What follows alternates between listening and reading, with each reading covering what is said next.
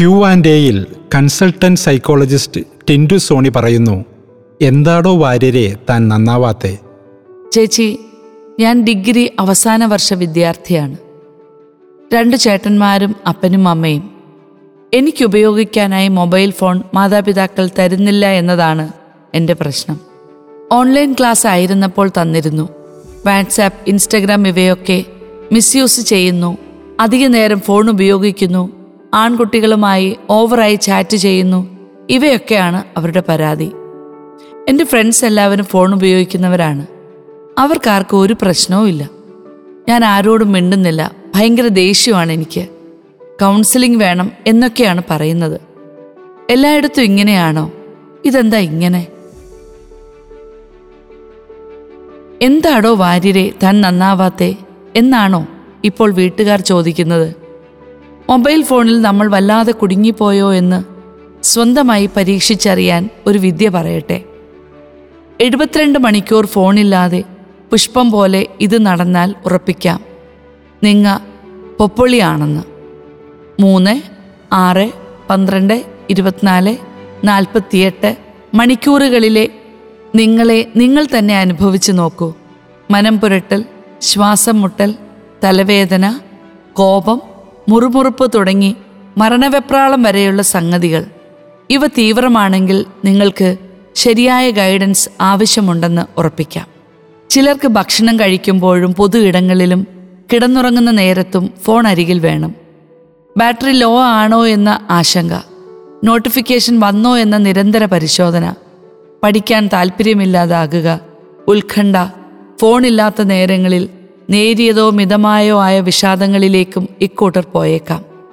ജീവിതത്തിൻ്റെ പ്രവർത്തനത്തെ തന്നെ കീഴ്മേൽ മറിക്കുന്ന ഇത്തരം പ്രത്യേകതകൾ മൊബൈൽ ഫോണിനെ കൂടുതലായി ആശ്രയിക്കുക, അപകടകരമാം വിധം ഫോണുമായി ഗാഢബന്ധത്തിലാകുക തുടങ്ങിയ കാര്യങ്ങളുടെയും ലക്ഷണങ്ങളാണെന്ന് പ്രത്യേകം പറയേണ്ടതില്ലല്ലോ. വെർച്വൽ പേഴ്സണാലിറ്റീസ്, ഓൺലൈൻ ഐഡൻറ്റിറ്റി ആണിപ്പോൾ എല്ലാവർക്കും താല്പര്യം. ഫേക്ക് ആണേലും കുഴപ്പമില്ലെന്ന മട്ട്. ആർട്ടിഫിഷ്യൽ ഇൻ്റലിജൻസിനെ ഒരിക്കലും കുറച്ചു കളയുകയല്ല. ഓൺലൈൻ ക്ലാസ്സുകളിൽ നിന്ന് ഓഫ്ലൈനിലേക്ക് വീണ്ടും വന്നപ്പോൾ കുറേ ആളുകളുടെയും കോൺഫിഡൻസ് ലെവൽ കുറഞ്ഞു.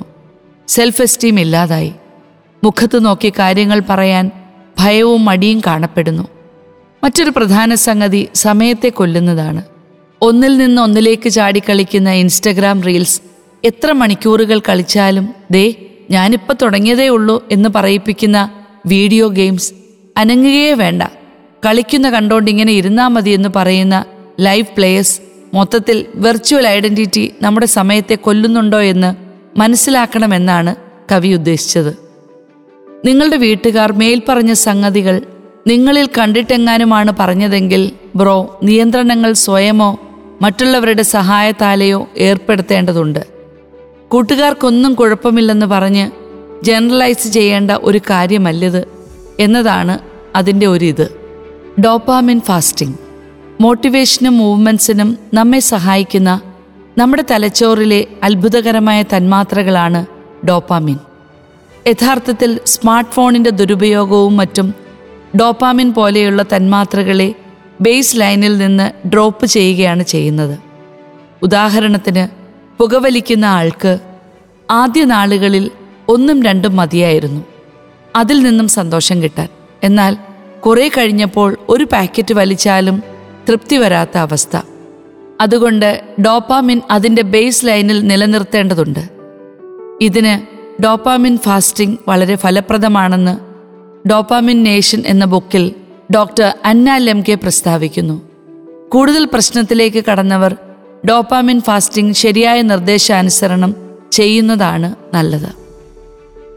Life with a purpose. Life is not about finding yourself, life is about creating yourself. പറഞ്ഞത് ജോർജ് ബെർണാഡ് ഷാ. ഒരു പേർപ്പസോടു കൂടിയുള്ള ജീവിതം ഒരിക്കലും നമ്മെ സ്മാർട്ട് ഫോണിലും മറ്റും തളച്ചിടില്ല. എന്നാൽ റെഡിയല്ലേ വാര്യരെ ഒരു യൂ ടേണിന്? ശരി, സെറ്റ്.